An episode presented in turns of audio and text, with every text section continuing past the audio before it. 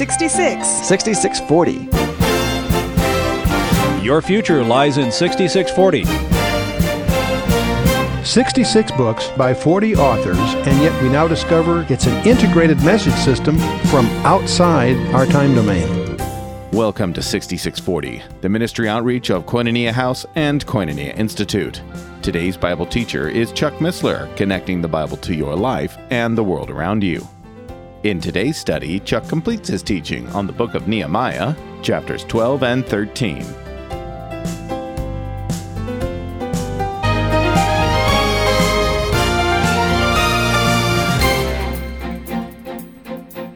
and made them swear by God, saying, Ye shall not give your daughters unto their sons, nor take their daughters unto your sons, or for yourselves. And this is, this is following the commandments of God, who wanted his people separate. It's not passing judgment on the individuals, it's an ordinance to keep the Israel uh, distinctive, to be his people.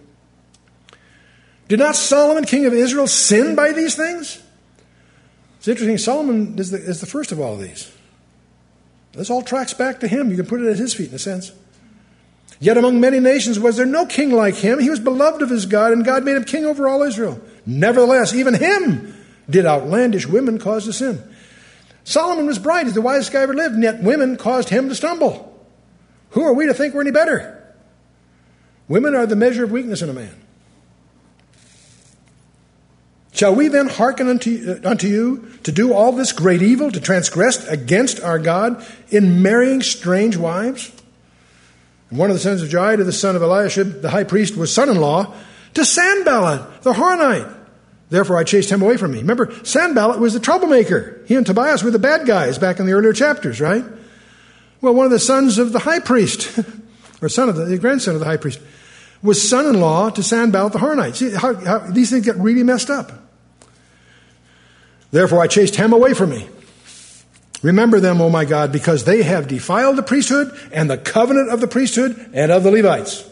And I cleansed, and then thus cleansed I them from all strangers and appointed wards of the priests and the Levites, every one in his business. And for the wood offering at times appointed, and for the first fruits, remember me, O my God, for good. You know, we read this, and it sounds so severe, because we can't help but sort of visualize the individuals involved the man and the woman that happen to have different uh, ethnological backgrounds, having their families torn apart. Uh, we need to elevate our perspective, not just them individually, but the good welfare of the nation at large is at issue. The same thing's true, uh, these same kinds of things uh, enter into the discussions about capital punishment. The capital, you know, the capital punishment isn't just as a, you know, the idea that, well, a, is, it not, is it or is it not a deterrence? That's not the point. You realize they, didn't, they did not have prisons in Israel. Think about it. It's, it's, it's the protection of, the, of, of the, the total package. And so ends the book of Nehemiah. But I want to depart, since we have a few minutes left here, and I, uh, I was going to just summarize the whole book, but it's been short enough uh, excursion here. I think we're together. But um, what is the great commandment? Anyone? Very good. What Jesus did when asked that question, he quoted the Shema. Deuteronomy 6, verses 4 and 5. Hear, O Israel, the Lord our God is one Lord, and thou shalt love the Lord thy God with all thy heart, with all thy soul, with all thy might. And Jesus uses the term, he introduces a Greek word, mind, with all thy mind, but same essential thought. You know, it's interesting, as a guy that's come up from the uh, computer business, to understand architecture. Most of us think of architecture, we think of buildings, but there's also architecture of systems. We think of architecture of hardware. But there's also even a more subtle architecture that we face every day, and that's the architecture of software. And software is very strange because you cannot infer the organization of a computer program by its external behavior.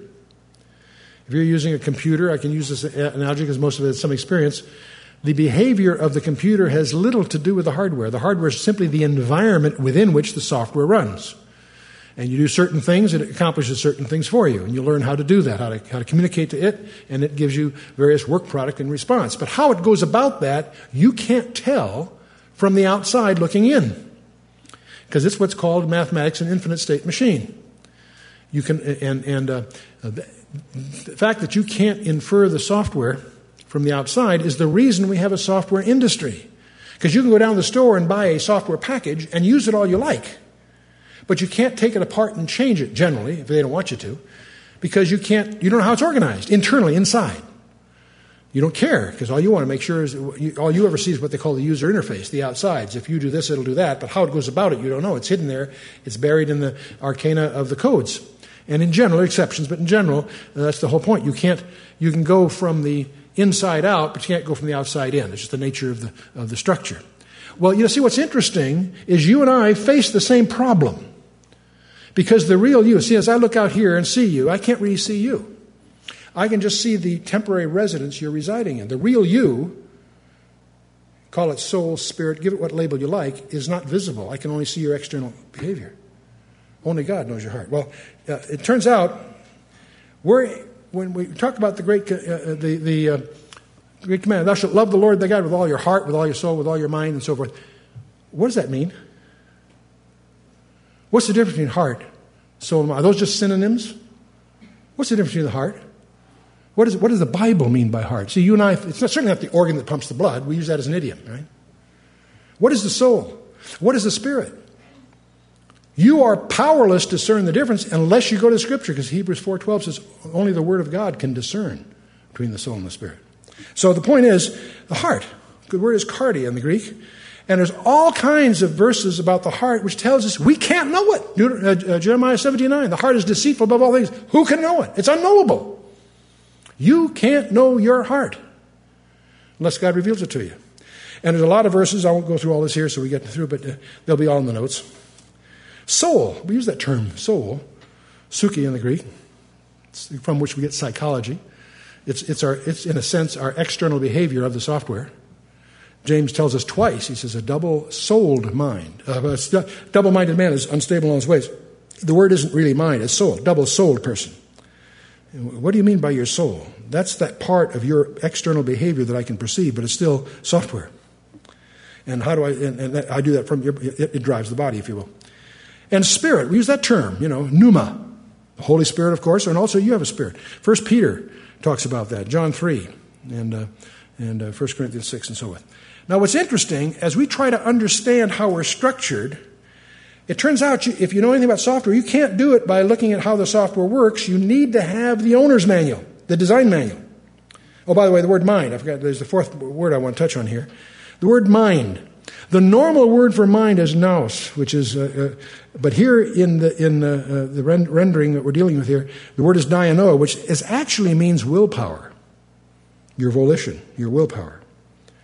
And uh, so, let this mind be in you, which is in Christ, and so on. So it's interesting. It's a shock.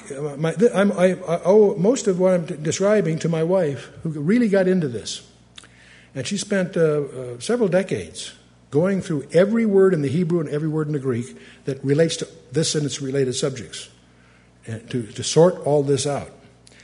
And I started paying attention when she pointed out to me that seven times in the New Testament it says, You are the temple of God.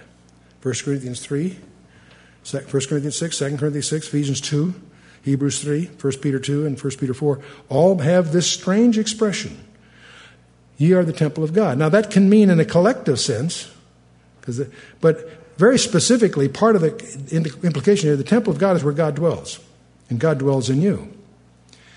But she was the first one to, to explore the conjecture is it possible that the architecture of the temple is a model of the architecture of you and I personally. That was a mind blowing thing, and the more we've studied this, uh, more I'm con- convinced that she's right on, she's on target here for lots of more reasons that I'll try to cover here. If you look at the temple, the model of the temple, we talked about this earlier. We have these strange wooden chambers around it. Each sec- each piece of this uh, section of this architecture has its implications on how you and I are put together.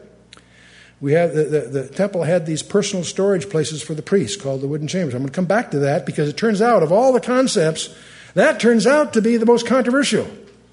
When we first published uh, her book, uh, Be Transformed, boy, did we catch a lot of flack from some well intentioned but unlearned people, and I'll come back to that in a minute. We have the Holy of Holies, of course, is the inner core of the whole thing, and the holy place. We have the porch. I'm going to come back to that. That's an element that's in the temple that was not in the tabernacle. It's very profound. We have the inner court and we have the outer court. Those are the main sections of the architecture of the temple. And it was my wife's suggestion that there's a, there's a, there are some relationships here that are worth exploring. The outer court is our body. That's the part that the world sees, our physical body. You run into anybody and they can see your body. But inside, what determines its behavior, in a sense, uh, or at least part of it, it manifests its behavior, is the soul, the psyche. But what drives the soul is the heart. And, of course, way inside is the spirit. Now, what's interesting about this, you know, we say that if you're saved, you have the Spirit of God inside you. Well, that's rather embarrassing. Because most of the time you can't see it. You know, I, I, hate to give you some percentages. How often do I really manifest the Spirit of God? There may be moments now and then, but in general, what you see is Chuck Missler in the flesh with my soulish behavior brought about by my background and whatever. Okay, but there's a mystery here. Wait a minute. If the Spirit of God is inside me, why is it you can't see it? Is it gone? No, because the Scripture says He gives. You know, it's given there uh, uh, I'm sealed under redemption with the presence of God in me. Okay, then why isn't it more operative?